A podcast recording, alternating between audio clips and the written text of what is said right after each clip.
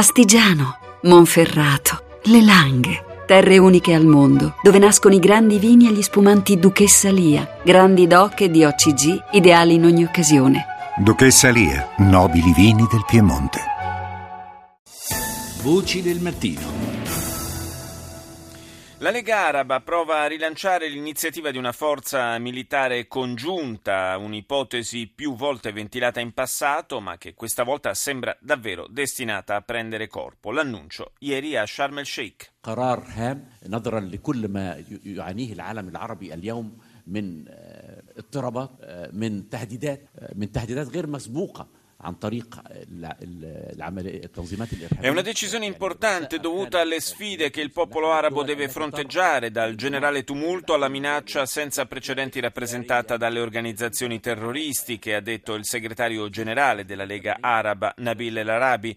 L'adesione a questa iniziativa è su base volontaria. Un invito verrà inviato a tutti i Paesi membri entro un mese, poi seguirà un periodo dedicato alla determinazione di procedure e budget necessari per la creazione di una forza militare unificata. Infine, i risultati di questo processo verranno presentati ai leader arabi da un comitato composto dai presidenti di questo, del precedente e del prossimo summit della Lega Araba, cioè Egitto, Kuwait e Marocco.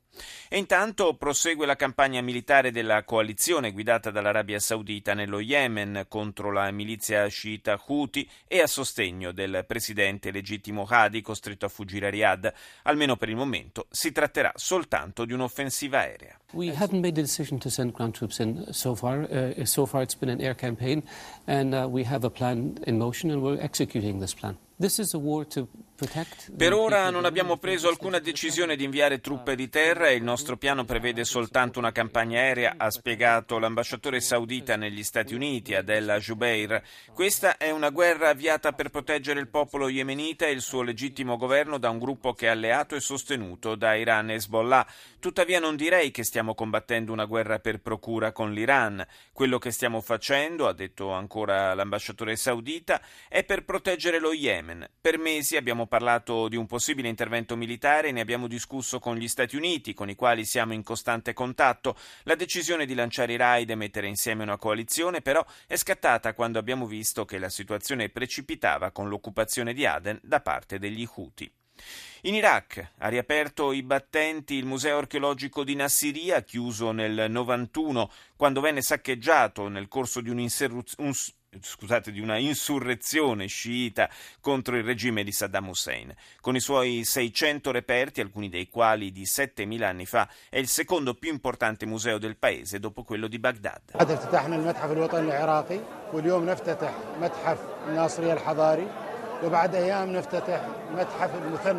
Abbiamo aperto il museo dell'Iraq e oggi riapriamo quello di Nassiria. Nei prossimi giorni apriremo anche quello di Mutan, ha detto il ministro iracheno per le antichità e il turismo Adel Shirshab. Si aggiunga a ciò l'impegno profuso nelle campagne di scavo che hanno riportato alla luce reperti di grande valore a Tel Abu Tubeira e Tel Kaiber. Tutti questi sforzi rappresentano la nostra risposta all'attività di distruzione organizzata portata avanti dallo Stato islamico.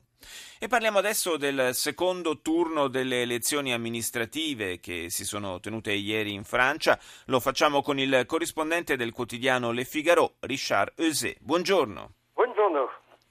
Un esito, ancora mancano i risultati definitivi ufficiali, ma insomma le, le tendenze sono ampiamente delineate.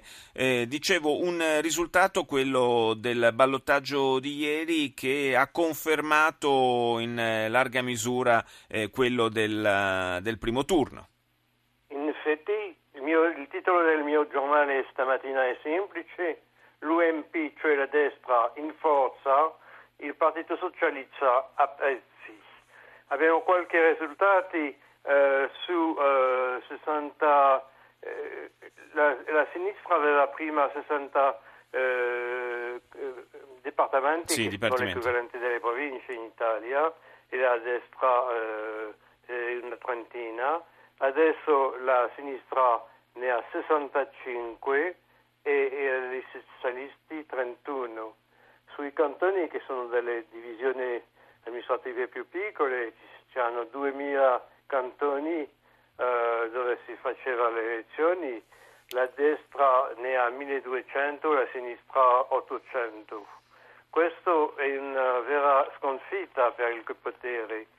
Si temeva un partito socialista, un Front National. Ecco, questo infatti era, era, il dato più atteso, tutto sommato. Era il dato più atteso, loro non conquistano nessun departamento, cioè nessuna provincia.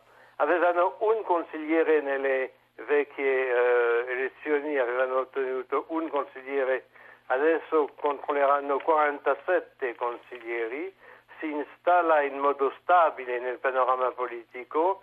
Marine Le Pen era eh, molto contenta ieri sera quando è intervenuta, ha parlato di sconfitta storica. Marine Le Pen dice dell'UMPS, cioè l'amalgamo tra il Partito Socialista sì. e l'UMP di Sarkozy. Sì, perché ricordiamo che il Partito Socialista, poi per bocca proprio del Premier Valls, aveva invitato a far confluire laddove ci fosse un ballottaggio tra eh, candidato dell'UMP e un candidato del Front National, far confluire i voti sul candidato dell'UMP.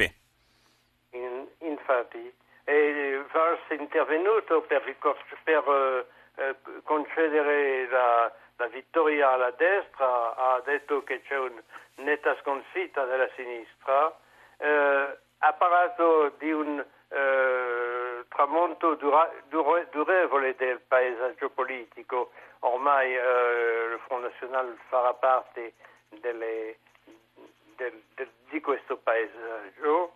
Eh, lui ha stigmatizzato di nuovo il Front National sul quale aveva fatto, contro il quale aveva fatto tutta la sua campagna.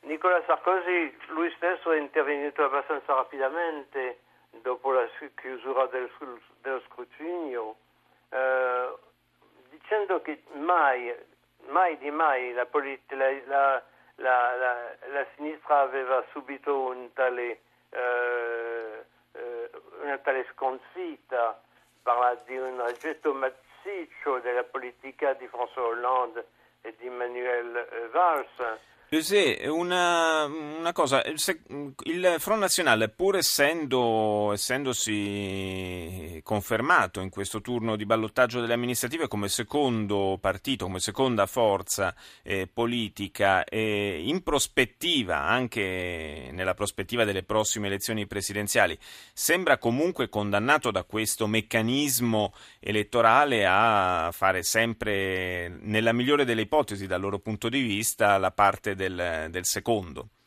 Sì, sicuramente ha pagato il fatto di essere, di, di essere solo, di non poter avere delle alleanze eh, e rimanerà, ma eh, una, avrà una presenza nei consigli regionali, provinciali, che, sarà, che rimanerà forte. E poi non dimenticare che avremo delle elezioni regionali questa volta a dicembre prossimo e già Marine Le Pen ha preso atto e ha chiamato i suoi a raccolta per questa eh, prossima fase eh, elettorale. Eh, diciamo che per il momento il Front National non, sa, non, presente, non sarà presente in forza sì. Eh, nei consiglieri, ma è qui, è qui. E non, eh, parla, ecco. Marine Le Pen parla dello zoccolo delle vittorie di domani sì, ed, è, ed, è, comunque, ed è comunque una, rappresenta una, una, parte della società francese che evidentemente ha, ha, una sua consistenza e non può certamente essere ignorata. Ringrazio il corrispondente del quotidiano Le Figaro, Richard Euse, per essere stato nostro ospite.